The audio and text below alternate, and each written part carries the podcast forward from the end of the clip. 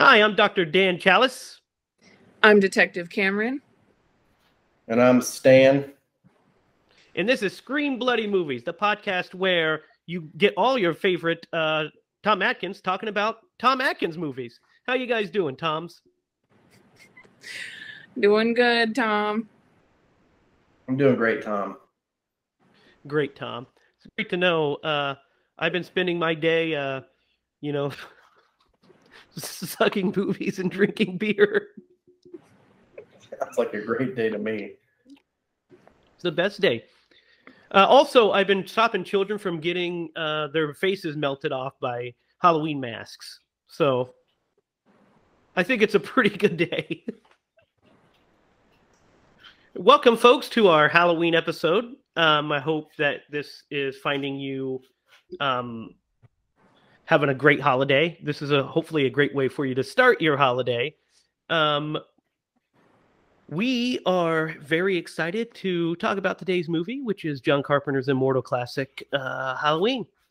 And just this weekend, um, the weekend that this airs, or the weekend that we recorded this, uh, we just got through watching Halloween Kills, which you'll see a reaction for soon as well. Um, needless to say, we all loved it, right? Right. Oh yeah. Good stuff. Good stuff. So that brings us to the horror movie news. Uh, the first thing is, um, since we're talking about Halloween Kills, um, we have the box office receipts for Halloween Kills um, this weekend, and it opened to fifty million dollars, uh, which is one of the highest openings for a um, movie during the pandemic, the highest R-rated opening, and uh, just a lot of money to be made in a single weekend, especially by uh, for an R-rated slasher film. What are you guys' thoughts? It's amazing. It was well deserved. For sure. I mean, the buildup was forever. I mean, we waited for, you know, what uh, a year. It was supposed to come out in twenty uh, twenty, and it, you know, we had to wait a full year for it to come out. So the hype was definitely built, and it it also made that fifty million dollars while also simultaneously uh, being on Peacock, so which you could pay ten dollars and have it ad free. So I mean, that's that's huge business for that for that movie. Um, Next on the um, speaking of Halloween kills, we'll continue with that. David Gordon Green has announced that uh, he will be directing all three of his upcoming um, Exorcist trilogy that he's attached to. Um, what are your guys' thoughts on that, and are you excited for that um, iteration? Yeah, that's the way it should be done. Yeah, I'm very excited uh, for that. I'm glad that uh, he's seeing it through. Yeah, I mean he's. Um, it seems like it's something that he shepherded forward, so uh, I, I would imagine that he has a, uh, a a large stake in it and passion into it. So, uh, I mean, that's what he's doing with Halloween. I mean, you could take a guy that was making, you know, mostly silly comedies with uh, Danny McBride and Seth Rogen and such, and then you turn it in. Then he turns into this like horror maestro. I mean, that's uh shows where your passion lies, I suppose. He's the second one. Um, man. yeah, the second the second trilogy, second trilogy. well, no, uh, so it's uh it was uh, Jordan. Uh, Oh. was it? Jordan Peele. Jordan Peele. Yeah, Mhm. he made that uh, transition pretty successfully. Yeah, as he did. so. very successfully. Uh, made uh, two very good movies. Um, so this is interesting, guys. Um, M Night Shyamalan has a new movie coming out. Our favorite Twistmeister. Uh, I mean, I guess the greatest twist was when he started making good movies again. That's a knee slapper there. Uh, I'll be hearing about that on Monday. for sure.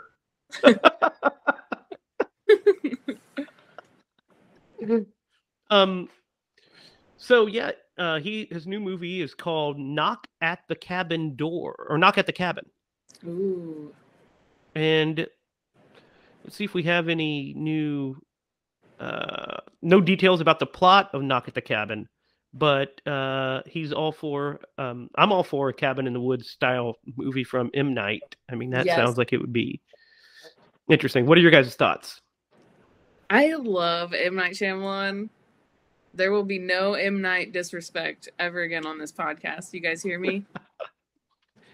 Hey, I love the first two movies that M Night made uh, very much. Um, Unbreakable, uh, Six Sense, and Unbreakable are both great. And I um, didn't love The Village. Derek's a big fan of The Village. I I, love. I like the Ugh, village. I love the village so much. Well, we'll all uh, was a have differing. Op- I'll have a differing opinion on on that one. Uh, but I don't think it's his worst. I think it, he doesn't start to make bad movies till he makes The Happening, What? No. which is pretty bad. Uh, pre- pretty, pretty, pretty bad. Uh, and then I thought you it was know, cool. Then he, then he made The Last Airbender, you, which was Lydia. just atrocious. I've never seen that one, but uh, I could see where that one might be. I could see bit in that. the wrong direction. Yeah, also, After Earth, After Earth. after yeah, with Will Smith and Jaden Smith. Is, yeah, well, did not a lot of people did. Bomb pretty Wow, I didn't know that. Yeah, I didn't know that was him either. Yeah, yeah. Um, but yeah, I'm I'm all for when when M Night makes some uh, tight little horror movies. He you know knows what he's doing. Like uh, I thought Split was really good. Didn't care for Glass, but um, I love Split, and uh, I have not seen Old yet. So once that comes out, I'll be excited to see that. It's an interesting premise. Um, and that wraps up the horror news today. There wasn't a lot. Wasn't a lot. Um, so, guys, the reason we're here, um, it is Halloween. Everybody needs to go grab your jack o' lanterns. Uh, grab a today. nice. Good. Grab a jack o' lantern. Grab a big bowl of candy. Uh, put on some uh, spooky music, and then watch John Carpenter's Immortal Halloween, Don't forget to which is what we're the, discussing today. Get the diabetes. The Well, I mean, diabetes. diabetes. With all we're Tom candy. Atkins, not Wilford Brimley. Type 2 diabetes. I'm feeling this, by the way. The Oh, I can watch. tell. I can tell. We're about to On get second real jolly. watch. good, good. I like your pumpkin, Lydia. Your little pumpkin. Uh, Lydia, I am so jealous of your decor. yeah, it looks ridiculous. great. Looks great. I go all out for Halloween. I love it. I do too. This is as much as I could do at the moment in my office, but Did you? the uh, house has. Go ahead. Sorry. No, I was going to say the house is already starting to be decorated as well. So, guys, let's talk about John Carpenter's Halloween. Um, let's start with uh, our experiences with Halloween, and like we do every week. And uh, is this the first time you've seen this? Obviously, the answer is no. I would imagine. So let's start with you, Derek. Tell me your Halloween story. Uh, I don't know if I have a Halloween story, but uh, I mean, I grew up on this movie. I watch it every single year. It was in Syndicate growing up on cable television. So, because it came out in the 70s and I was born in the 80s. So, it was already a classic by the time uh, I got a hold of this thing. Um, but yeah, you know, I watch it pretty much every year. I own a copy. Lydia. Yeah, I can't um I can't quite remember the first time I saw this either. It's kind of like one of those things that's just always been there, you know? Like I mean, like you said, it was already a classic by the time we were all born, so um yeah, it's uh it's just one of those things. I do remember, you know, not seeing it when I was super young and like you know catching little scenes here and there but i my mom really tried to not let me watch you know the halloween and friday the 13th when i was too young so unlike you guys which i feel like you guys saw it when you were really we young. had no limits. Yeah.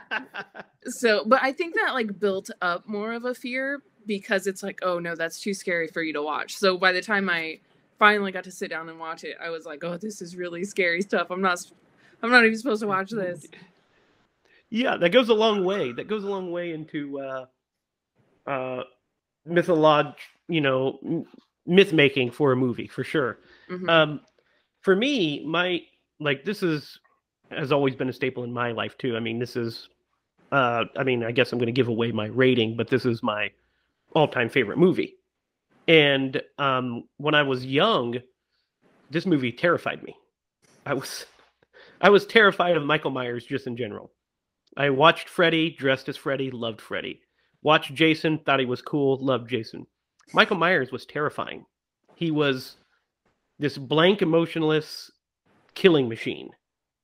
And the first Halloween I saw actually was um, Halloween 2. My first earliest memory of Halloween was Halloween 2. And it was watching it with my mom at we had a house on 3rd Street.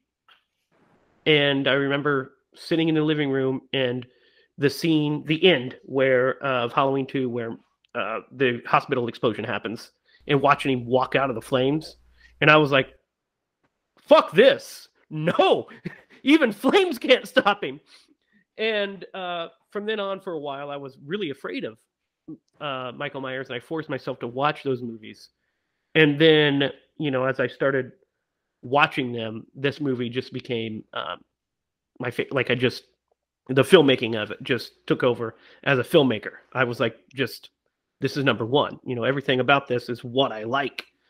And so, yeah, like you guys, I watch it every year on Halloween. Um, sometimes I watch it just in the middle of the year if I want to watch it.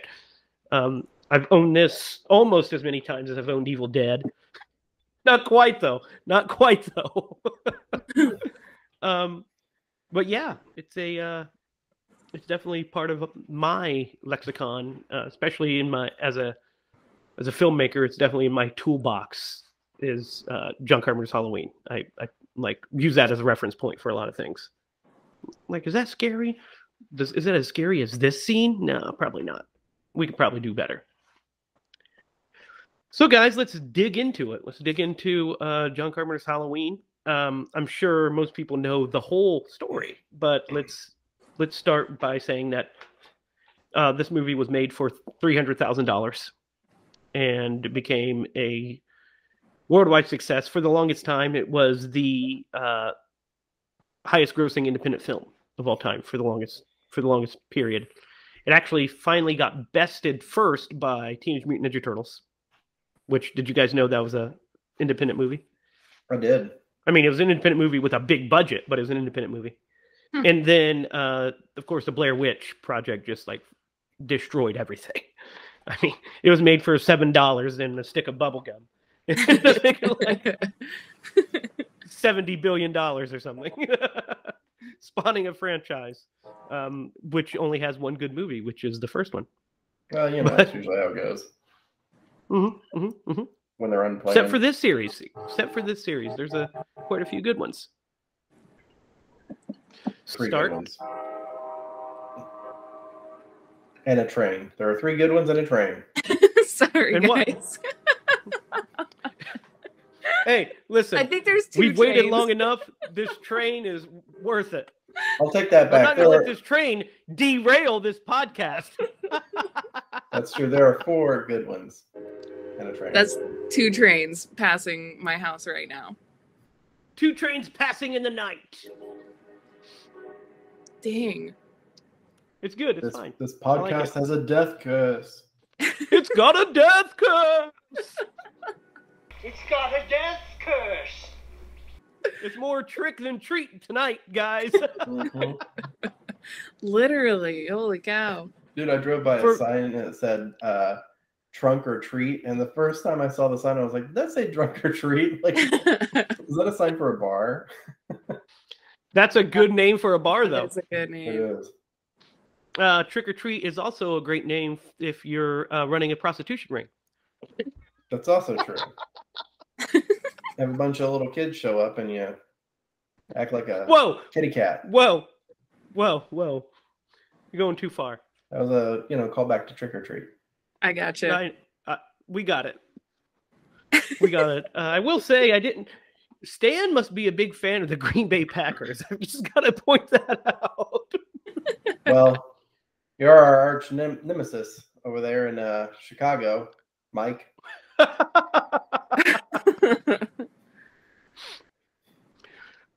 All right, so John Carpenter's Halloween opens with uh, a point of view shot. We get this great uh, steady cam shot, one of the early steady cam shots, um, where we walk we walk from the front of the house. We see uh, through a window um, Judith Myers and her boyfriend kissing, making kissy faces, what have you, and uh, going upstairs.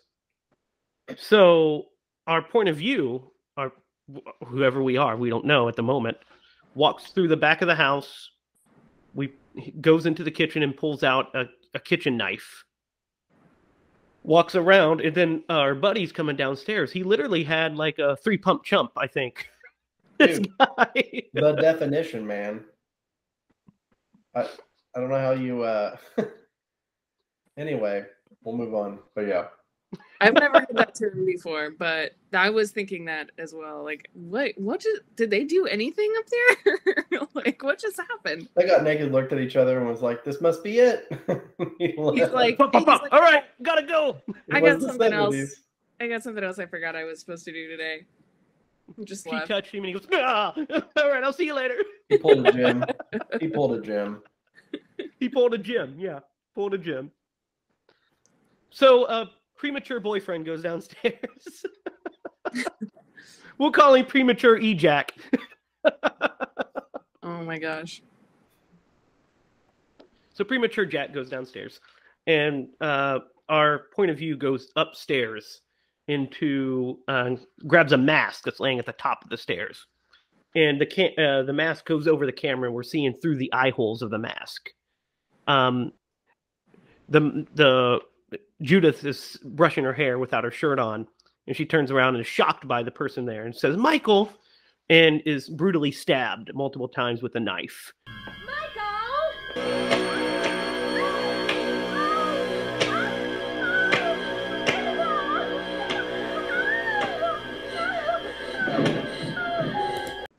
The figure goes back downstairs, walks out of the front door, and is confronted by two people who pull off the mask to reveal a six year old boy wearing a clown outfit.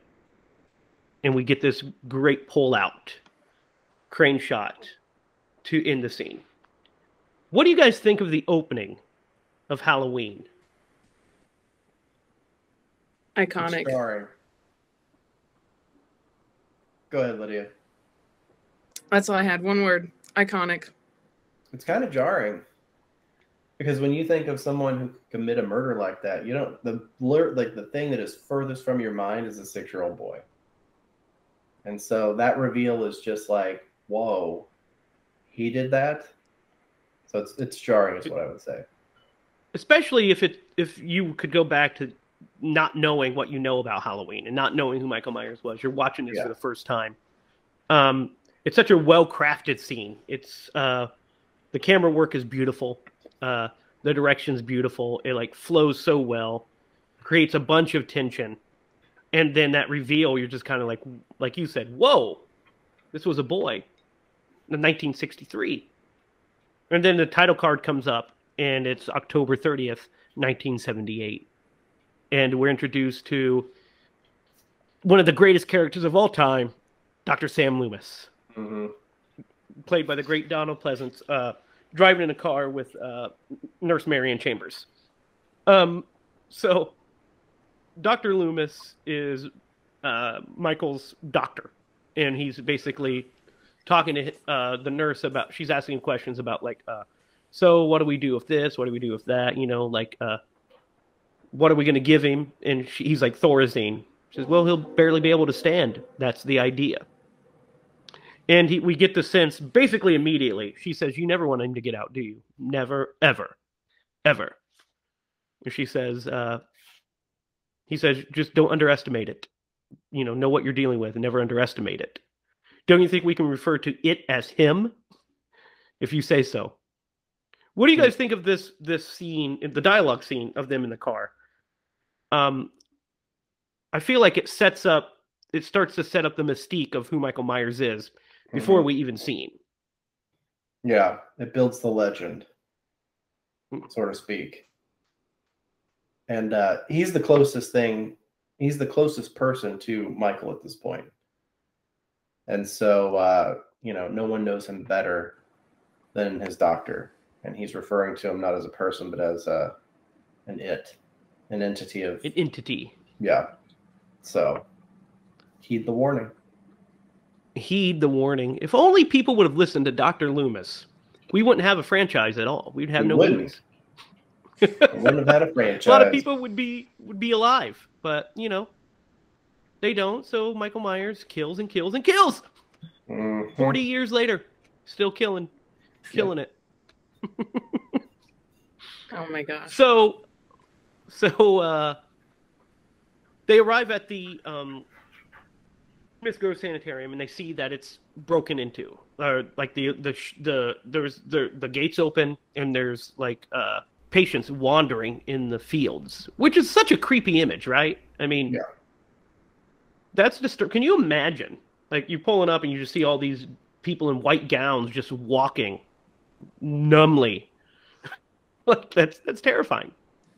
For sure. Uh, so Dr. Loomis runs to, to make a phone call, and while he's doing that, uh, a figure, Michael, appears and jumps on top of the, the car, and there's that great uh, that great scene uh, of him trying to get in, uh, where he steals the car. What do you guys think of that scene? Well, uh, so pulling up to uh, an insane asylum with a bunch of people roaming around out in the yard in the middle of the night in the rain. Uh, yeah, I would have put that fucker in reverse. I would not have went forward. but yeah, it's it's a great scene. It's a it's a great scene, especially when he jumps on top of the car and that nurse is by herself. Yeah, I'd have been flooring it. I'd have been taking those guys out like they were corn stalks. Oh I agree. I- No, I would have been out of there too. Like as soon as I saw something was wrong, I'd have been like, nope, nope, nope. I mean, you would think like Loomis would have been like, you should, we should get out of here, or like you should at least get out of here. I need to Yeah. go confront this, but you should not stay around because this is not a good situation right now. Well, I think his thinking was that she'd be safer in the car than out. Yeah. and then uh, the shape attacks the car. Yeah. Uh, and you know, because he sneaks behind Loomis, Loomis doesn't even see him, and he attacks the car. And I love the suspense in the scene where they're uh, where he's breaking through the, uh, trying to break into the car. Um, it's so suspenseful, and the music is so great during that scene. Which is one a thing that this movie is number one in is the music. I mean, John Carpenter's score for this is like next level good. Mhm. Um, obviously, it. I mean, it's one of the most iconic theme songs ever. yeah. Um, but also, what's funny is this movie, like like I said, was made for three hundred million dollars or three hundred thousand dollars. And so when they break the the glass, this movie was not made to be seen in HD at the time. If you look closely when he breaks the glass, there's a wrench taped to his hand. yeah. Have you ever noticed that, Lydia? No, I've never seen that. That's crazy. I always wonder. Yeah. I'm like, that does. It doesn't look like it's fake glass. Like there's something, something I couldn't figure out about that is like how the glass looks once it breaks. Like, how did they do yeah that? Yeah, so it is real glass it is real glass and it's a he has a wrench taped to his hand and the film grain and the rain hit it in the 70s now with hd you can clearly see it but smack smacks into it actually Yeah. there's a bit there's a bit in halloween kills you remember the bit where he attacks the car with marion Yeah. in it in, Yeah. in halloween kills you can see a wrench attached to his hand they, they reuse it as an homage to it Yeah, no, yeah, that I definitely caught that. Uh, I didn't Mhm. catch the wrench until I bought the HD version on iTunes, Mhm. and I was watching it, and I was like, "Wait a second! I literally rewound it, and I was like, I'm pretty sure that's a wrench in his hand. 100% I've never wrench. caught that before, but I did in Halloween Kills. I I did catch the homage. There were a couple of uh, really good homages. Oh yeah, yeah. Yeah. movie. But we'll- This isn't a Halloween Kills one. We'll, we'll not. get into that. not. Yeah. um. So Michael's the shape spins off. He's not the shape quite yet. Speeds off into the night. My uh, Doctor Loomis yells about the evil being gone. The evil, the evil is gone from here. And um, we're introduced to the city of Haddonfield, Halloween, 1978. And we see this sleepy town.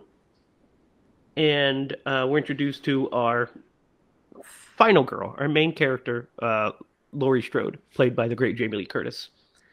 As she's uh, walking to uh, drop off keys to at the old Myers place.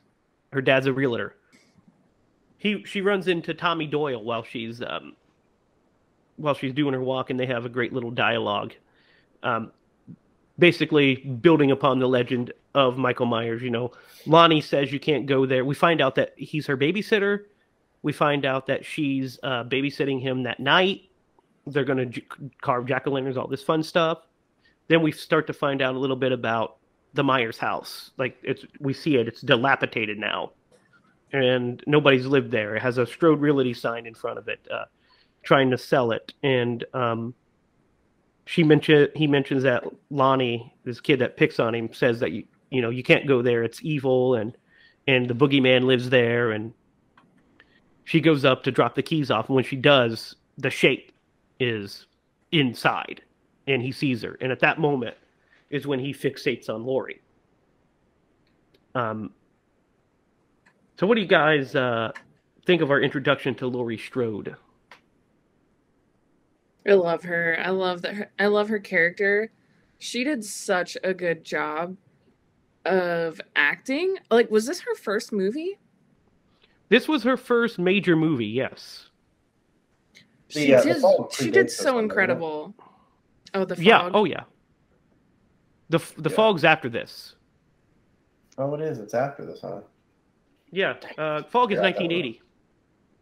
Oh, Yeah. This bad. is 1978. This was her first she ma- did- major role. Yeah, her first lead she role did for sure. such an incredible job as Laurie. Like I love this character so much. Yeah, I it's a very how natural she character. is. Yeah, Yes. it really is. She's so natural at it too, and like just she's just like doing her thing, just minding her own business. Yep. You know. In the very smart. next scene, that's that's what she's doing in the very next scene. She's after she Tommy runs off, she's walking, singing a song to herself, and we see the shape over the shoulder. Uh, he his shoulder comes into camera, and we see him watching her walk away. Bye. I wish I had you all alone. Just the two of us. Great stuff. I love that shot. That last that shot of him watching her is so creepy. It's just like, you know, if sh- if she only turned around, she would see that something's bad's going to happen. But she just had. She's oblivious. She's a teenage girl living her life, just studying and doing her work, and yeah, good stuff. Good stuff. Um, so then we flash to uh, Dr. Loomis at um, Smith's Grove Sanitarium, and he's talking to a doctor, and this is a great line. Uh, you know, an all point uh, roadblocks and all point bulletin wouldn't stop a five year old. And they bring up how he, you know, Sam he can't have got far. He can't even drive. He was doing very well last night. Maybe somebody around here Mhm. gave him lessons. So we see that Dr. Loomis is actually on the hunt. It's not just a matter of, okay, so this happened and he's going to report it. He's on the hunt. He needs to stop this guy mhm. this is his uh Moby Dick, so to speak. So he needs to he needs to bag this white whale. Um and uh so then we cut to Laurie in class and she's um basically they're doing like a lecture. And while while the teacher is talking about fate, uh, of all things, speaking about the, the the concept of fate, Laurie looks out of the window and she sees the shape uh standing behind the uh, behind his car, just staring at her.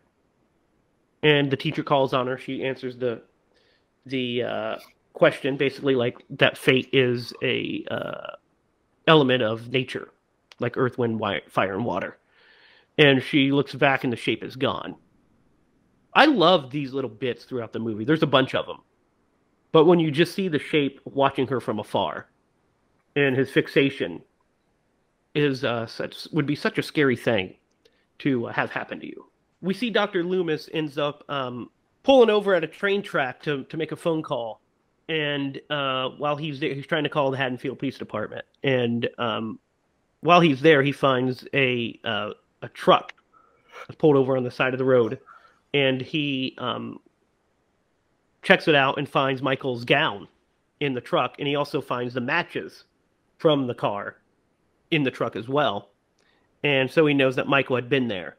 He doesn't look to his right because if he would have, he would have saw the dead dude whose whose overalls Michael stole and and basically wears through the next for the for the rest of the night. Um, that what do you guys think of this little scene? I was I think that's really interesting that it really like it shows you the the matches and then you see them and you're like, "Wait a minute. Didn't I just see those a second ago?" Like it it definitely like walks you through it, but it's like a nice little like like where did those come from? What's the story with these? Yeah, Why are we yeah. focusing on this? like, Yeah, when when when he's in the car, that's what I mean. You wonder why do we see a close up of the matches, and then we get the payoff a few scenes later is because it shows Loomis that he's on the right trail, that he is heading towards Haddonfield, and it also lets us know that oh he's already killing again. So this is not good. this is not good at all. Also, you would think Dr. Loomis would know not to just like start cleaning up a crime scene. like, I mean, he it was starts just like picking stuff up. It's true. Like, it was the seventies. They didn't have they didn't have any uh, forensic. They're just like yeah, whatever. I mean, he found it. Yep, there's a dead body. What do you want me to? What do you want me to do? like that what was he they- picking up? Were those were those gowns or was that It was the it was Michael's gown that he picked up out of it. So it was the so like, that's why, why he grabbed it. sheets everywhere? So that's I what it was. It was his his gown, and that's what, how he realizes. Okay, so he was definitely here. That and the red, uh, the red rabbit uh, matches. So then he Mhm. goes off knowing shit. He's definitely heading for Haddonfield. And then um, Laurie, we meet Laurie's two best friends, uh, Linda and Annie. Um, Annie is the sheriff's daughter, and Linda is a cheerleader. And we get this scene of them walking home together, which is stuff that I really love. I love the scenes where just the three girls walking and talking, and you see the shape in the background and such. There's some spotty acting from these young actors happens, but uh, I mean, not Jamie. She's great throughout the whole thing. Um, but um, it's a. I think it's really natural. It's like how I how I talk to my friends on the way home, just joking with each other and just talking about what you're doing that night and all this stuff. Um, and then the shape drives by, and they see him, and you know Laurie recognizes him because he's been watching her all day, and she says, uh, you know, they're like, "Oh, is this this guy? He's real cute." And Annie yells at him, you know, "Speed, ki- speed kills," and he slams on the brakes for a beat, and then he drives off. And she says this line in a worst way. The, it's one of my the worst line deliveries is, Totally. I hate a guy with a car and no sense of humor. Yeah. but um, it builds a great fear. Um, what do you guys think of this little bit? Is this like this part's when he like slams on his brakes? Yeah, yeah, Yeah.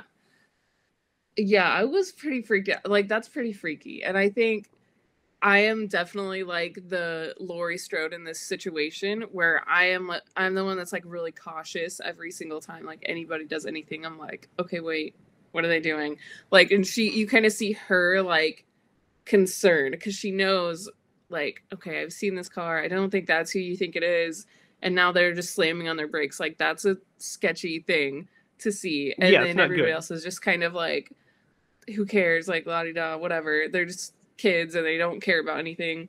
But she is, is like already being cautious and like getting freaked out now. yeah. She's already uh, kind of aware of her surroundings, which is important. It's what makes her survive is that she's. Cognizant of her surroundings. Um, so they they uh they basically talk about how they they come up with a plan that Linda's going to come over because uh, Annie's boyfriend can't come over because he was soaping windows. He got caught. So Linda's going to uh, come over with her boyfriend Bob, and her boyfriend Bob is going to. Uh, they're going to basically she's going to take um, Lindsay upstairs to bed or take her over to Laurie's, and then they're going to basically get it on at the house. They're going to use their house to get it on. And uh, she says, "Oh, great! So I have, uh, you know, three options: uh, watch the kids sleep, listen to Linda screw around, or hang out with you." When she's speaking with Laurie. so, um, Linda goes home, and Laurie and Annie are walking by themselves, and Laurie sees the shape uh, step out behind a bush, watching them from a distance. And then he steps back in, and she stops and says, "It's that guy who you yelled out of the car." And Linda, being like just, you know, brave and like not giving a shit, she's like, "Oh, subtle, isn't he?" She makes her way over there, and you know, of course, he's not there, and she's like, you know, "Oh, scared another one away, Laurie." And um, you know, so then she ends up heading to the house as well. I love this. What do you guys think of the the bush scene? It's it's such an iconic shot. Yeah, it is. I I looked at Jake and I was like, I cannot not picture every single meme I've seen of this shot. yeah, it's been memeified to death now. Yeah. Yeah, for sure. But it's Definitely still iconic iconic, and it's like it's it's kind of cheesy now, I think, a little bit, but um it's definitely like the moment where like why didn't she just like hit her and be like, Look, look right now, hurry. Well, Like, she right- did, but she was guy in a looking- mask. She was looking down, uh, messing with something when she did, and by the time she looked up, the shape had already stepped back. So she was just kind of like, "What are you talking about?" hmm Um, the thought of somebody creeping behind bushes and watching you is a really scary thought to me. I'm not scared by a lot of stuff, but like somebody stalking me would be scary. I feel like that. I mean, it's such an invasion of privacy, and it's such a creepy thing. What do you think, Derek? Uh, for sure. Um, especially like if they're hiding behind bushes and things like that. Like that's a that's a next level type of situation, and especially if you're a vulnerable uh, person. I mean, whether you're a guy or a girl, but uh, in this case, it just happened to be a girl. Uh, like I'm sure that that is probably one of the most frightening things she had encountered up until that point. So yeah, definitely. Especially when you see him scary. wearing like a creepy, creepy white mask, White and you're like, mask, "What the fuck's yeah. going on over there?" And overalls, and he's real like straight. You know, he's not showing any emotion. Very methodical, it seems as well, uh, from your perspective. So yeah, I yeah, mean- yeah, and you've seen this motherfucker everywhere. That's the other thing. You're just like, guys, there's something going, going on here. Maybe I'm just seeing it. Maybe I'm going crazy. So uh, she drops Linda. Uh, they Linda or um, Annie goes into the house, and uh, she runs into. We meet Sheriff Brackett, who she runs into, and he says, "It's Halloween. Everybody's entitled to one good scare," uh, which is a big jump scare. And Laurie makes her way back home, and uh, goes upstairs to her room and looks out of the window and she sees the fucking shape just standing. Like this creepy um, this creepy guy's um, mr riddle is the guy's name standing in mr riddle's uh, yard where they have a clothesline hanging clothes. That shot is actually really scary. That is a terrifying idea. And then he she you know he's just gone. He disappears and almost in front of her eyes you know i mean hmm It's like it doesn't no make for me, sense how he keeps disappearing. hmm That's mean, at what's what scary. point- It's like, how is he doing this? yeah. And at what point do you one not tell somebody with authority, like, hey, I've seen this guy several times. He was in the backyard of the neighbors, looking up at my window, like he's freaky. Or two, I don't know, arm yourself, get like a knife at minimum and put it in your purse or or something. I'd be. Uh, I'd Laurie armed carries enough. around knitting needles, Derek. She's good to go. Mm-hmm. They come in They're handy dangerous. later. They come in handy for sure. Yeah. Um, this next scene is actually one of my all-time favorite scenes in the movie. Annie comes and picks her up, and they're driving to the uh, babysitting place, and they they run into their they, they start smoking pot. First of all, they just start smoking weed and listening to "Fear Don't Fear the Reaper." I mean, classic seventies. Mhm. And- Great uh, song. They end up getting uh, they see Sheriff Brackett at like a, a hardware store, and so she pulls. I don't know why she pulls over. I don't. I mean, she could have completely just kept going, but she's like, "My dad," and put go ahead, put, get rid of it, put it out, quit making faces. He's gonna know. So they pull over to scene, and I was like, I would have just like you by could and have been just like, "Hi, Dad." yeah. Wouldn't you've just done the. Hi. Yeah. It's all right. So she stops and talks to him, and he reveals that uh, he thinks it's kids because they broke in and stole uh, a mask, some rope, and a couple of knives. Which we find out what happens with all of those things. Mhm, Yeah. mhm. Oh, also, uh, they are being tailed by Michael at this the point shape as is well. following them. Yeah. Yes, which is a great Notable. shot. I love when we see it. Actually, I cribbed the shot in cutoff. We actually did, steal yeah. this shot where um, she's driving and we see the shape come around the corner uh, and start following them. I, I stole that. Actually, it's like almost a shot for shot steal. if I'm going to be honest, so pretty close to it. Um, but it's such a great shot. It's such a, like a scary idea. You know, like how oblivious these girls are to the danger that's lurking, especially since at this point the the audience we're as the audience we're starting to understand the danger of this guy. You know, we hear the stories, we hear Loomis talk about how scary he is, and then we uh, witness him attack a woman. We see a dead body, and so we're like, this can't be good. You know, this is not good.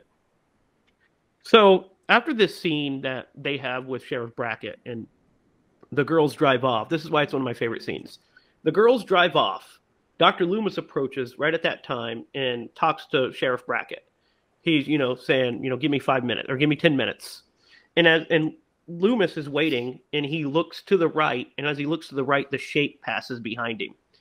And then he looks to where the shape was. He was this close to finding him right there and stopping all of this.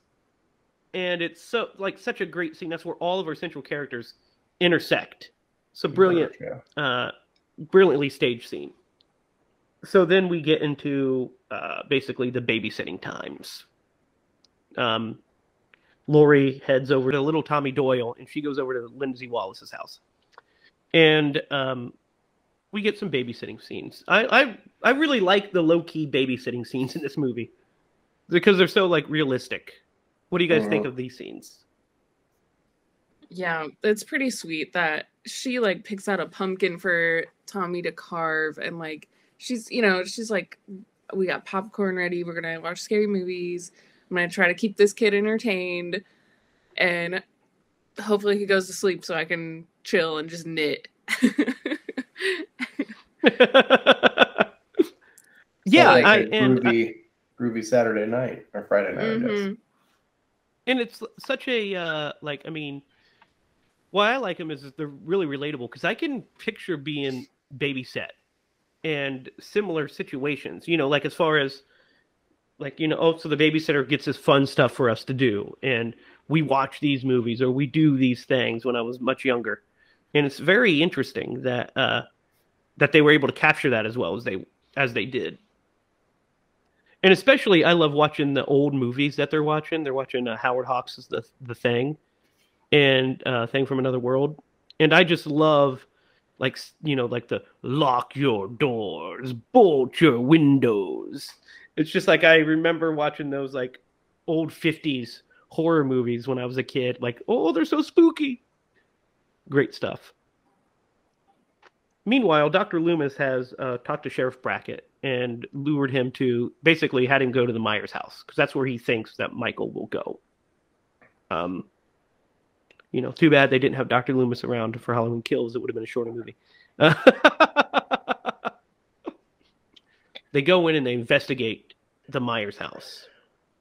And they walk through, they find a dead dog. Um, they're upstairs, and he starts to talk about this is where Judith was killed and uh, the gutter goes and breaks the window, and uh, what's a really solid scare. And um, he starts to tell the story of Michael Myers. What do you guys think of Loomis's speech here about the devil's eyes? Love it. It's really good. Real spooky. Just uh, adds another brick to the uh, the mythology of, of Michael Myers. Yeah, it's uh, one of, it's one of my favorites. It's one of my Yeah. favorite uh, uh, scenes, and, and so well acted by uh, Donald Pleasence. You know, he, he, you know, I love the bit where he says the uh, his pale, emotionless face in the blackest eyes, the devil's eyes, and then you Mhm. find out, you know, that he's been treating this guy for um, 15 years. You know, he spent the first half trying to reach him, and then the last half trying to make sure he never gets out because he realized that this was pure evil. This wasn't a man. This was evil. And it's such a interesting concept and it's such a scary thought that the only guy that is close enough to him to actually know anything about him says he needs to he needs to fucking die. like Oh, he's he's bad news. Doesn't bode well, huh? It doesn't doesn't uh, doesn't bode well at all. So, um, around this time, uh, we see that we know that the shape is actually stalking, um, basically stalking Annie at this point. He's over at both the girl, you know, watching both the girls, but he's stalking Annie. He pops up behind a tree, and then there's this great bit where he's like watching her from the window while she's in the kitchen. And uh, Annie calls Laurie, and they're they're on the phone together, and she talks about uh, how earlier when they were in the car, Laurie reveals that she has a crush on Ben Tramer. Um, and she said she called him, and he went, you know, he's really excited about it, and such just high school girl stuff, you know. Oh no, I'm embarrassed. Don't tell him. And she's like, well, he's already went out drinking. I can't say it was a lie. Blah blah. And they're just so oblivious to the evil that's literally right outside the window. Um, she spills stuff on her shirt, so she takes off all of her clothes. What are you gonna do in that situation? What are you gonna do? she takes off all of her clothes and decides to go wash the laundry and uh, wash her clothes. So she goes to the um, like the little laundry hut, I guess is what you'd call it. I don't know what the hell you call it. Laundry hut sound good to you guys? Sure. That sucks that it's outside. Yeah, like detached. Yeah, it's like a shed. Yeah, Could laundry. you like nicer than a having shed. to do laundry. It is that nicer way? than a shed. No, that would be terrible. I mean, I have to go down to the basement, which sucks, to do my laundry. That does suck. yeah. But at least it's not outside. At least I don't have to walk outside to do it. Can you imagine in the winter, you have to just Uh, like yeah. put on your parka and go out and do your laundry. No, we had to do that. hand in me One my of the places I'm we gonna go lived. do the laundry. Yeah.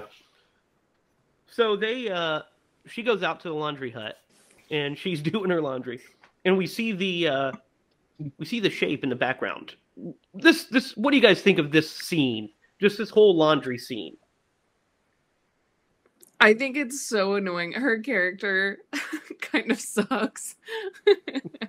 but it's like it's funny. Like I think it's mostly funny because I mean her voice, she's like Lindsay. I mean it's just like just the most obnoxious person. The dog hates her. Yeah, yeah. I'm like, dogs always are the ones to tell you like who's good and who's bad.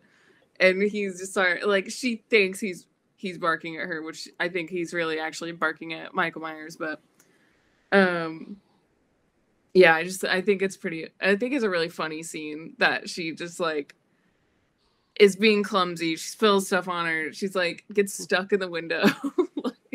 Yeah, it's it, it juxtaposes that comedy with absolute terror when you see the shape in the background of shots, and you see Yeah. like especially when the door blows open and you see him standing outside the door through the blinds. It's such a great shot. You see it through the sheer uh, window dressing. What do you think, Derek? Uh, I think it's a, it's the beginning of one of the most classic uh, endings to any horror movie ever. First off, um, but yeah, I mean, from this point on, it, the suspense just gets bigger and bigger and bigger. Uh, it just keeps tightening. Yeah. Yep, for sure. But I do like the little comedic uh, piece to it because it does lighten Especially- it up a little bit.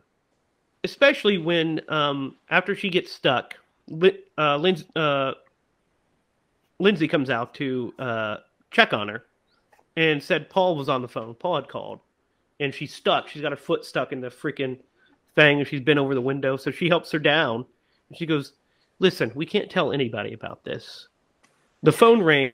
Lindsay runs in and immediately tells paul that she got stuck in a window which is such a kid thing to do. I love it so much. Yeah, paul It's great. the voice of Paul is played by John Carpenter, if you didn't know.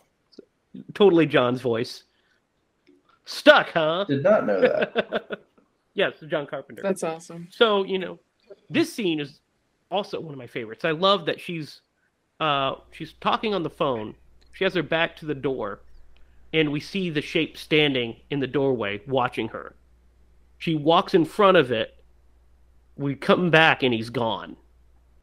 Such a just a scary concept. Uh also we we forgot to mention earlier she lets the dog out and the dog gets strangled by Michael Myers. So it's gone. The dog's gone. Um, so she has no protection whatsoever. And um, so she tells Paul, basically, I'll come and pick you up. You know, I'll, we'll we'll pick you up and we'll, you know, uh, we'll have fun tonight. So she talks to Lindsay, and Lindsay's like, you know, I want to stay here and watch this. Well, if I can make it where you get to uh, watch movies with Tommy Doyle, would that make you happy? Yeah. So they just show up to Laurie's, to the Doyle residence where Laurie is. This is such a like teenage, terrible, irresponsible thing to do. She just is gonna drop the kid off with Laurie so she can go screw her boyfriend. Kids are like goalies; they only make it harder to score. Everything makes it harder to score to you. Sorry, I couldn't help it. So uh yeah, so she goes over there and basically Laurie says, I'll watch him or I'll watch her if you tell Ben Tramer that you were kidding. So she says, Yes, I'll do that. So she leaves and um taking off your mustache.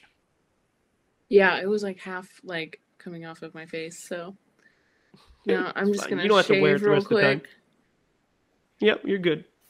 You say shave really Got a little bit of glue. Yeah. Well, if she's taking hers off, I'm taking mine off too. Whoa, whoa, no strip tease on the pod. This is a public podcast, Derek. Hey, they can leave tips in the bottom. They can leave links to. I'm gonna keep mine on, I think. Well, no, I should probably take it off too. Man, I'm so There, right I'll now. take mine off too. Look at that. I feel so weird being clean shaven. I know. I feel weird too now. I'm like, ooh, I look like Yeah, I get the baby face thing. Like I feel like a baby right now. yeah. Fuck yeah. Where Why? guys are always think Yellow that is not my color. What are you talking about? You look like a big giant ball of mustard. I mean, there's, I think it looks good. there's good. that. Everyone strives to be a big ball of mustard for sure. Who doesn't try to be a big ball of mustard? So, um, uh, Annie goes back into the house, uh, and she's getting ready, and she starts singing this fucking song. My Paul, I give you all. No keys, but please, my Paul. so she's singing this song about Paul. By the way, I love her socks. I just got to add that. Love how her socks are pulled clear up to almost to her knee. Such a 70s look. And uh looks good. I'm a fan. My fan Um so she uh she grabs the key. She goes to the car, it's locked. So she goes to grab the keys. Uh she grabs the keys, walks back up and opens it, doesn't even realize that she didn't unlock the door. And when she gets in, it's super fogged up. Love this. And she's just so oblivious to it. She's not paying attention. And then she realizes that she's like, What is this? And the shape pops up behind her and starts strangling her. And there's a little bit of a struggle where he's like choking her to death. Then he just brutally takes the knife and slices slices her throat. Just and then she and falls onto the horn, ending the scene. What do you guys think of Annie's death scene? It's great up until the point she actually dies. Because uh, she definitely like overacts the facial expressions after she's dead. But uh, it so it, it makes me wonder if like that was always the original plan, or if they started to film the scene and realized that the condensation was uh, building up inside the car, then they're just like, "Hey, we'll use this as an element of her." Like, no, like- I'm I'm sure that it was meant to be there. You, Uh, you think it was always meant to be that way? Oh yeah, yeah. I definitely think it was meant to be there because we, as the audience, are supposed to see that the windows are fogged up, so there's danger, and that the door's unlocked, and she's Hmm. oblivious to all all of these. Okay, So I definitely think so that we'll was. A, that. But uh, I definitely yeah, think it was a stylistic choice.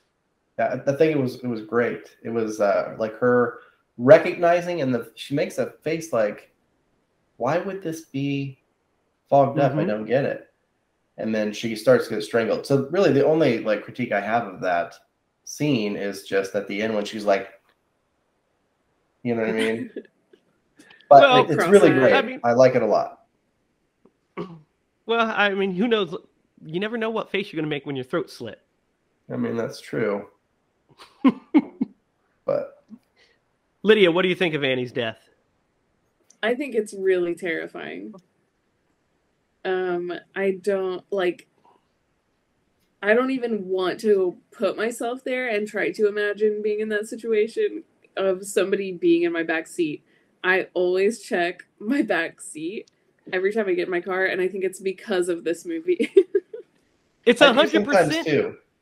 It's 100% because of this movie. I do that too. If it's like late at night and I'm leaving somewhere and it's dark and I'm by myself, I open the door and I check the back seat. I'm like, I want to see if it's if it's coming. If I open it and there's somebody there, I'm shutting the door and I'm just running as fast as I can.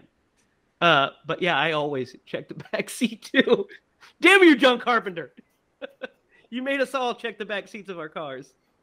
Well, there, there's this. I there's one other movie that I recall that uh, like that I remember there being somebody in the backseat of a car, and I, it was um, what was the name of it? It was uh the one with like Urban Legend. Oh, The yeah, opening yes. scene of Say- Urban Legend has that as well. because But it's an old urban legend. Yeah, Yeah, but the this. guy It's a good honking or flashing his lights. yeah. But yeah, yeah, it's such a terrifying thing. idea. Let Me In also has a really scary Oh, uh, yeah. back of the car. Just always check the back of your car, folks. you never know You never know. if the Like a shape's residing in there. Um, so after that, we get this. Um, we see Tommy, and he's trying to scare Lindsay.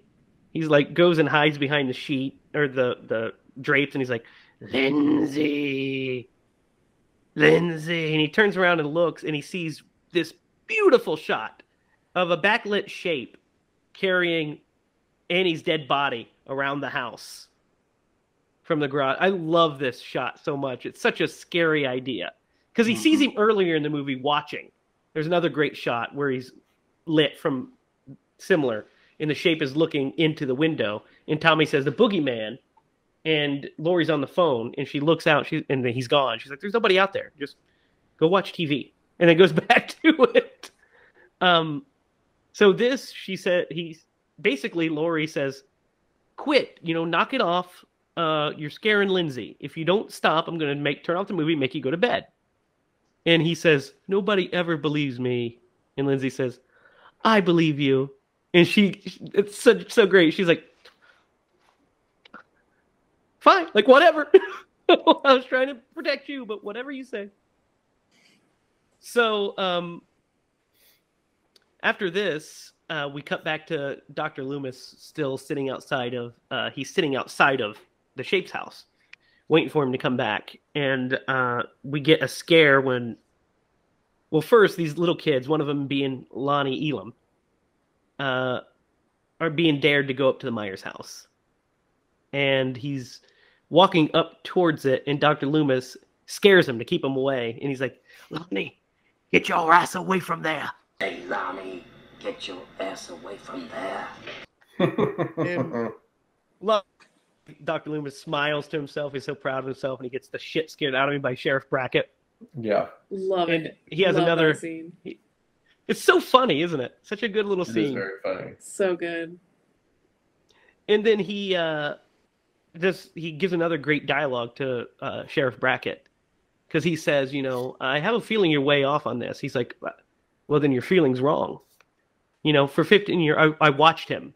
You know i watched him stare at the wall look past the wall not see the wall being incredibly patient for this night. Death has come to your little town, Sheriff. You can either ignore it or you can help me to stop it. And he says more fancy talk you know? He's like so i'm gonna go out and look for him. I'll be back in an hour. So loomis stays put.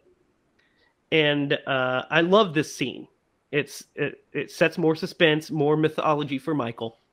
And we see that the bad or that the good guys are looking in the complete wrong place. Hmm which is what makes it so you know makes it so effective because you're like he's killing people over there.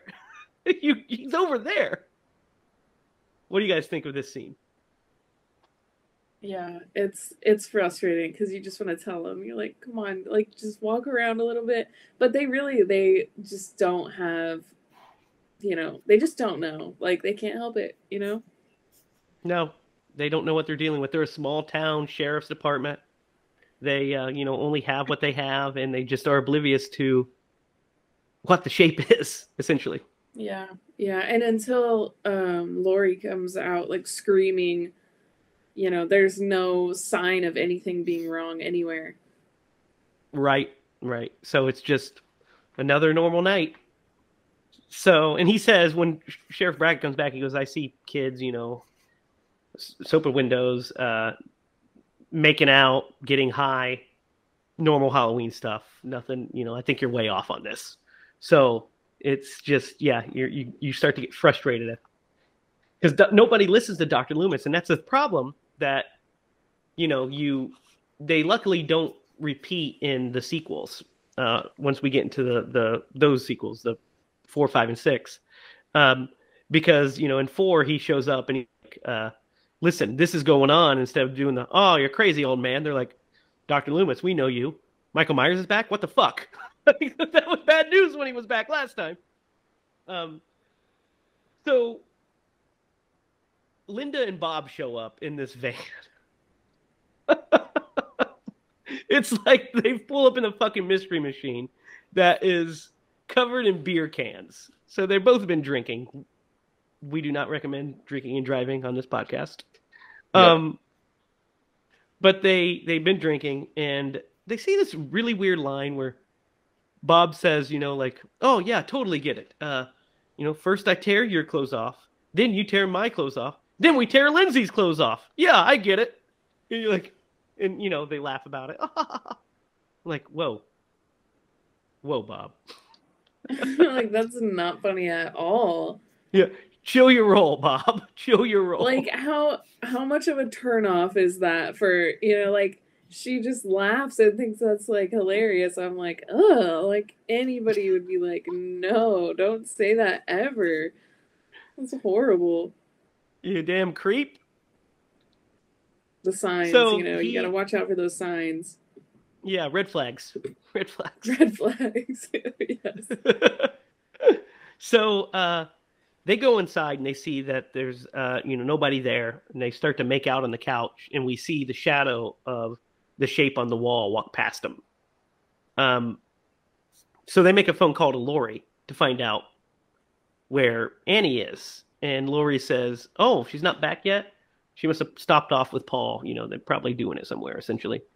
And uh, he says, um, you know, okay, uh, well, let let me know when she gets back because I need to know what time to put Lindsey to bed. So basically, Laurie's going to watch her the rest of the night. How do you think the Wallace parents are going to be taking this? By the way, Like, let's say Michael Myers isn't in the picture and the shape is gone. Um, how would you feel coming home and your daughter's not there, but you find out that oh, it's because she stayed at the other person's house. Be the last time I used that babysitter Yeah, yeah, for sure. for sure. Yeah, Now I'm like thinking that no the plan trust. was her. I'm thinking her plan was to put Lindsey to bed. Then when she got home, she was going to take her back over to their house. Is probably the plan, but sure. it's just like such an irresponsible thing to do. yeah. So they go upstairs to have sex. Um, and they do.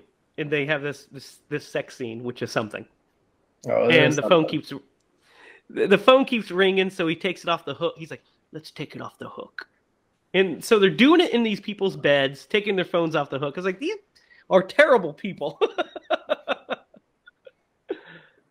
um, so Bob decides to go downstairs after they after they have their sex. What do you guys think of their their super excellent sex scene? I mean, it was longer than uh, two pump jump at the beginning, so I That's guess, true. That's true. I guess A uh, little longer than Primo. yeah. Uh, you know, it, it was awkward and weird, but uh, it is what it is. And I think this is actually the scene where the shadow. Yes, uh, it happens here too. It happens twice. twice. Okay. Yeah, it happens when they're on the couch, we see the shape. And then when they're actually in bed, we see his shadow walk by as well. So we know he's lurking. So he's probably watching like a perv. And I um mean, he's a six-year-old boy in his mind, so yeah. yeah. He's probably like, what the fuck? So uh they go off or Bob goes to get them get them beers and he hears some stuff. So he thinks it's Linda uh, or uh Annie playing a trick on him. Linda or Annie. Opens up the door and he's attacked by the shape. And grabbed by his throat, picked up against the wall and stabbed. And we get this great shot of his toes uh, uncurling. And then uh, the shape has him pinned up against the wall, and he does the, the greatest thing, one of the most iconic. He tilts his head to admire his artwork. What do you guys think of Bob's kill? It's so disturbing because it's just so sudden. And it's like she doesn't hear anything. It's super quick, which I feel like realistically it probably wouldn't have happened like that. But um yeah, it is disturbing how he just kind of like stabs him, he's dead, and he just is like admiring his work and just like moves on. It's the first. Uh, I mean, the only other time I think you you could kind of see it uh, was maybe at the beginning, but um, it's the first time I think that you really get a sense of how brutally strong he is, because he picks this grown man up off the ground. It's a hard feat to do, and then holds him there. I think With with, one, hand. arm. Yeah, Yeah. and then stabs him.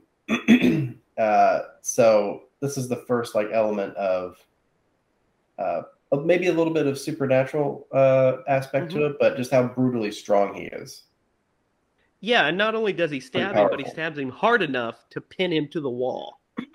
Yeah, Um, and yeah, it's such a great. It's so iconic and so like scary when he when he tilts his head. It's just you know movie magic happening. Mhm. So and and to have no blood in this kill or in this movie i don't think there's like any blood in this movie it's a little not bit when you see the uh, yeah when you see the dead guy at the uh, at the truck. You see the very blood, on beginning, but, his his sister had some blood on him on her. but it's not good gory. point, You're point. right. Yeah, but it's not gory it's not- and it's No, especially with this kill it's like there's no blood in this kill and it's so scary it's so unsettling it's a great it's one. like you didn't you just didn't need all of that to to make this scene as scary as it is hmm So then we uh go to which another iconic great scene. Linda's in bed and the door opens and we see the shape wearing a ghost uh, uh, cut out sheets like a ghost and Bob's glasses over top of them. Such a funny image, but also disturbing because he thought, you know, this is him doing his his prank. You know, he's a six year old boy essentially, so he's doing his prank dressed as Bob to lure her in, and it's like such a funny but unsettling thought that he that he thought enough. You know what? I'm going to put on it. I'm going to dress like a ghost and put on his glasses, and she's totally going to think it's him. She's going to let her guard down. Then I'm going to murder her. It worked. Yeah, yeah, like the charm. Uh, so she, you know, shows him her breasts, and he's like, you know, anything you like, blah blah. Do I not get your ghost, Bob? And so when she realizes that, she's like, "You're being really weird," you know. Uh, this is going nowhere. I'm calling Laurie. Um, he comes up from behind her and starts after she's dialed and strangles her with the with the phone wire. hmm And as she as he's strangling her, she pulls the sheet down, and we get our first really good look at what the mask looks like, what the shape's mask looks like. And Laurie's, you know, like, oh, so I get your, you know, first I got your obscene chewing, now I get your obscene moaning, and you just hear the shape breathing on the other end. And he puts the phone up to his ear, and it's so freaking creepy. When his his motionless mask hmm on the phone. And then it goes dead. She looks out of the window and she sees all the lights go on and then off. So she's like something's something's funky here. I don't like it so uh, what do you think of before we move on to the, the third act what do you think of linda's death it's pretty it's interesting i would say because i mean like being strangled takes a while and it's really scary and the fact that she's on the phone and someone's hearing it but she does sound like she is like moaning like mm-hmm. so Mhm. you're like um like you should have like maybe tried to not sound like that. I don't know. It's you know it is what it is but it was supposed to sound like that so that she wouldn't like immediately Think anything be of it, yeah. yeah. So i mean it, she figures it out because she's aware and she's been freaked out this whole time. Derek.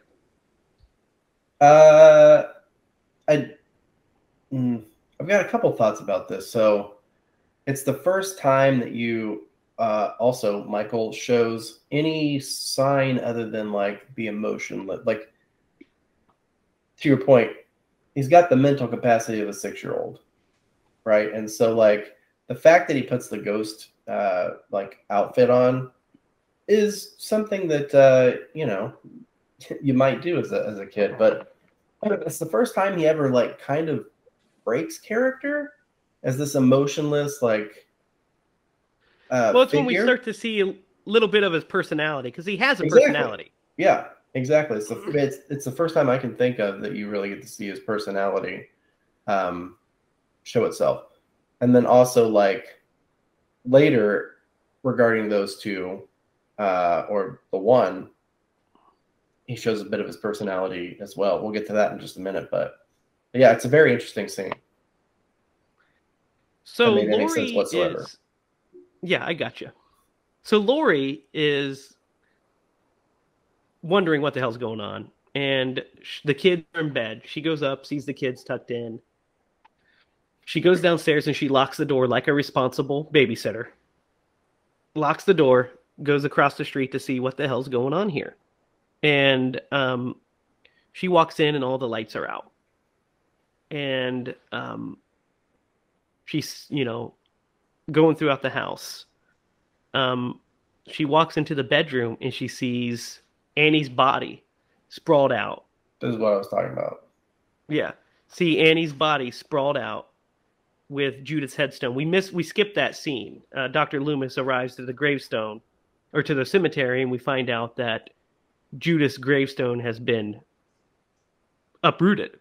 Mhm. and now we know why because he's placed Judith's headstone uh, behind Annie.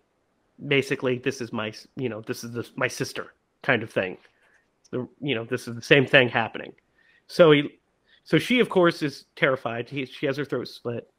Laurie backs up into the closet and Bob swings down. hmm And then she hits enough. She backs up more, and the door opens, and she sees Annie's body crushed off in there. So she runs out, and she has her back to this door. In the best shot in the movie, Best You see the in the shape. movie, yeah.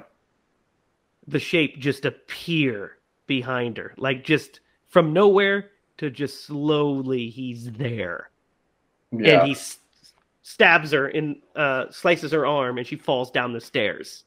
And the chase is on. What do you think of that shot, you guys, of of her in the closet or him appearing behind her from the closet? It's the scariest thing I've ever seen in my life. That's and, and- Pretty- and, uh, yeah. It, it's uh, that is a masterful shot because out of the darkness comes this white pale face, this emotionless face, and it's like right behind her, and it it it's it's gorgeous. It, it it's one of the best shots I can think of in a horror movie. It's amazing. Lydia, Yeah, I agree. I it's so effective. So freaky. That's exactly what you picture when the lights go out and you're Mhm. like alone and you're kind of like getting creeped out and you just like start feeling something behind you and that's like what you picture every time that's like it. something- That's it. something is happening. I know it is. That's it. Yeah, so she falls down the stairs and the chase is on. There's a great shot where he appears at the top of the stairs holding a knife. She runs, he but uh, goes down the stairs at a brisk pace. She shuts the door, locks it, and tries to get out the back door. And this rake had fallen and jammed it. She can't open it. Well, the shape punches through the the door and is opening it. So she does what we would say, you know, when we're watching a movie, just break the glass. She breaks the glass, pushes the pushes the thing out, and runs runs off, and um, does her thing. So she she runs off and um, goes across the street, and the shape appears walking across the street. She can't get the keys out. She lost them. She's trying to get the door open, so she throws a plan up and wakes up Tommy. Like, "Come on, let me in, let me in!" And there he comes, bounding down. And right as he's about to get to her, the door opens. She gets in and shuts it, locks the door, tells them to go run upstairs and hide in the closet. And she grabs her knitting needle, and she turns around and sees that the window is open. And she's afraid that he's in there, which of course he is. He pops up behind her. She stabs him in the neck with a knitting needle, pulls it out, and falls down, seemingly dead. Right? What do you guys think of this little chunk? That always freaked me out that she used a knitting needle. Like it was like I don't think it had ever occurred to me that that would be ever used as a weapon. so that was always like a thing that it's like the most innocent thing, a knitting needle. Like you don't. I mean, I guess they're kind of creepy because it's a a needle technically, but like it's you know you just think of little ladies and little cotton scarves and whatever, and then she's using it to stab a killer in the neck. So Yes, so then we uh, make our way from there. She goes upstairs to talk, talk to the kids. She tells them, "Hey, you know that that you know we got to go." And she says, uh, "What about the boogeyman?" She goes, "I killed him." And Tommy says, "You can't kill the boogeyman." Killed him.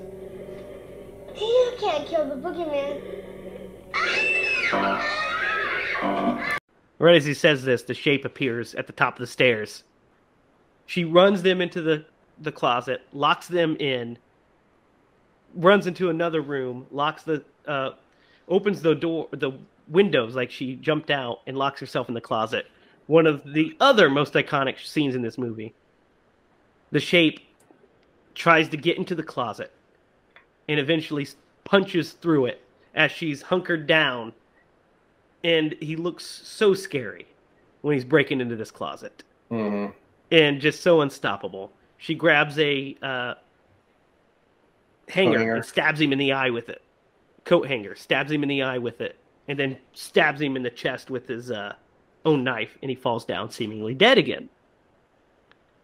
So, Laurie pulls the kids out of the closet. She watches him, makes sure he's he's not moving. She steps over him, really suspenseful stuff. Um, and makes the kids leave. What are, what are your thoughts on this little chunk? Scary as f. No, it's a it's a good one. Um, I especially like whenever he says you can't kill the boogeyman, and then he's like right behind her. Great line. Yeah. It is a great line. And then as he's breaking through the the door, you're just like, oh dear God. Uh, I mean, although I mean it's a it's a flimsy door, but still the the premise of like he's destroying this door and he's gonna get to you. And yeah, then and you're trapped in this space. Yeah, where are you gonna go? And then the resource the resourcefulness of her to use a coat hanger, she just used something similar downstairs, but to use a coat hanger uh, was great. Uh, I'll tell you what, her her biggest mistake was she dropped the knife downstairs. Oh You yeah, never- yeah. yeah, I'd have carried that thing with me till the police got there. Mhm. Oh yeah, definitely. Every time. yeah. Also, whenever So, he's like uh, pulling on the, uh, he pulls the cord to light the the light. the light is also because then it adds the like Yeah, the dis. Yeah, like shakiness the of it and shakiness of it. disorienting. Yeah, it's flashing. Yeah, it's great stuff. yeah. So she leans down. At this point, Dr. Loomis had discovered that Michael's car was parked down the road. So he makes his way down the street looking for him. He sees the kids running out of the house. So he's like, well, that's fucking got to be it. You know? Yeah. I don't see why else this would be happening. So he uh, he goes into the house. And uh, at this point, one of the also greatest things, my favorite shots, there's a lot of them in this movie. Laurie is sitting in the doorway, and you see the shape from behind her sit up like the Undertaker. That's right. Sit up. Ah, classic. sit up, sit up, and then he turns his head. Like so, it's like this great motion of up, then he turns his head towards her, and she's completely oblivious to it. She's walking out. He attacks her, and is starting to strangle her, and she pulls off his mask as she's doing it, and he drops back to put on his mask, and we see a glimpse of his face. Looks like a regular guy with just a fucked up eye because he just got stabbed in it. And at this point, Dr. Loomis appears at the top of the stairs and shoots shoots him. He runs into the room, and we get this great silhouetted shot of the shape standing there breathing. And Dr. Loomis just unloads five more bullets into him. Just unloads into him. And he falls off of the balcony, seemingly dead. Dr. Loomis looks back at Laurie, and she says, What's the boogeyman? and he says, As a matter of fact, it was. And he looks back over the balcony and the shape is gone. And Dr. Loomis's face says that he knew that was going to happen. The look on his face was the inevitable. And we the movie ends with showing all the places where he had been and we hear his breathing over the soundtrack and we end with John Carpenter's haunting score. What do you guys think of the end of this movie? It's real spooky. Yeah, the uh, the roboticness of him sitting up and then immediately looking over at her is creepy as all can be. And then there's a scene uh, where they're they're parallel of each other, right? The camera is really on her and he's out of focus, but they rise at the same point. Um, yeah, but yeah, it, it's uh, it's very well shot. It definitely delivers a um, a very scary uh, sense for the audience. yeah. So I absolutely love the ending of this movie because uh, what the ending meant at that time, before we got sequelized and before everything, you know, we find out more from the night he comes home, and then all the different timelines of this of of the Halloween franchise. Uh, the ending is supposed to to uh, mean, you know, that evil never dies. Evil's out there. Mhm. It's always out there. And he disappears into the night and he could be anywhere. He could be in your house right now. You, listener, he could be in your house right now behind you. Feel that tingle on your neck? That's him. Lydia just like, got scared herself. It is. I can't So- imagine watching that in the, you know, in the 70s and 80s and seeing it at a theater and then seeing him disappear at the end and you're just like and then going where home. did he go? Yeah, you're like, oh man, like now he's gonna be after us. yeah, like walking out of the theater. It's kind of a similar feeling that I got. Uh, I mean, I was pumped up by the ending of Halloween Ends, which we'll talk about, but I was pumped up about it. But I also, uh, you know, it could you could interpret it that that the same way too. Like he's he's the shape is still out there. Um, but yeah, I absolutely love the ending of this movie. It's a it's very poignant and spook spooky. Um, so, uh, what are your guys' uh, ratings and final thoughts on Halloween? Let's start with you, Derek. Uh, I am gonna give this movie an eight point seven five Okay.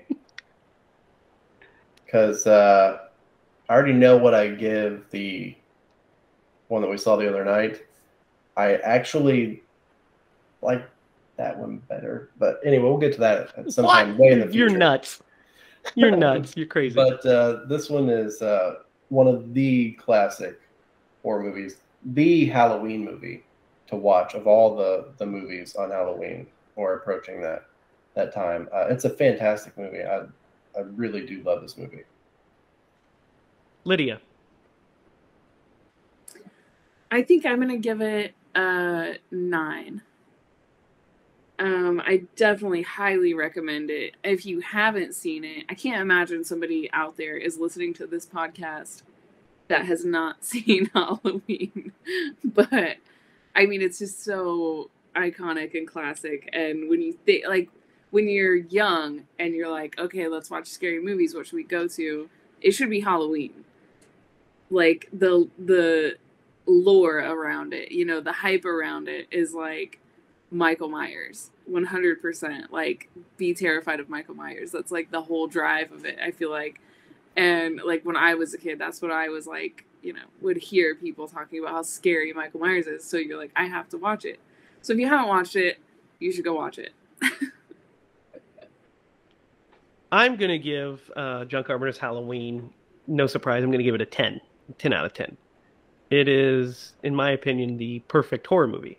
Um, it depends on what you're looking for, I guess, in a horror movie. If, if you're wanting a slasher gore fest, then the sequels in the Friday the 13th are much, will deliver that for sure. But um, John Carpenter's Halloween is very, is just the most atmospheric, one of the best directed movies, period, in my opinion. And it is the movie that made me want to make horror movies. That's that's just the the the way of it. Movie that made me want to make movies in general was Wizard of Oz and Star Wars. And John Carpenter's Halloween is what made me want to make horror movies. It's like if I could make somebody feel a fraction of what this guy just made me feel watching this movie, then I've done my job. So, yeah, 10 out of 10. My all time favorite movie, one of the very best horror movies ever made, and uh, Stone Cold classic. Any final thoughts for Halloween, guys? The holiday and the, uh, you know, it is Halloween. Um, yeah, this is the greatest time of the year. Some say Christmas. I say they're full of presents, but hey, I agree. So, uh, happy Halloween, guys. Thanks for listening to the podcast. Thanks for being with us. Be sure to like, subscribe, and all that good stuff. real quick, are we going to aconize this? We will aconize this. Yes, Okay. you're right. Uh, I would say, who would you say? I would say Tom Atkins. As much as I love Sheriff Brackett, Sheriff Brackett would be played by Tom Atkins in my my That's uh, that's who. You cannot take out Doctor Loomis. no, You Yeah. no. cannot replace him. Uh, I would. He could agree with also be Bob because he gets laid, but I mean, it could, but he also gets killed. yeah. What do you would- think? I, I like your your pick. Yeah, I think I like your pick too. Sheriff Brackett. Brackett for sure. Love you, Charlie Cyphers, but Tom Atkins is where it, who would be uh, our Sheriff Brackett to Atkinize this movie. I mean, could you imagine him just showing up to uh, Doctor Loomis and tapping him on the shoulder and says, "Thrill me"? Could you, can you imagine that? That would have been awesome. That would have been a good movie right there. That That would have been, the way 10. to go. that would have been the way to go. So that is our Halloween episode. I hope you guys had fun. Uh, I hope you guys have a great and happy Halloween. Um, enjoy your presents. Enjoy the spookies. Uh, enjoy all of it. Um, we'll be back next week with uh, the Amityville Horror. So uh, until then, for Lydia Judy and Derek Lemaster, I'm Jamie Hiles. And remember, if you're going to scream, scream, bloody, movies. movies. That was all over the place. Scream bloody movies. Happy Halloween.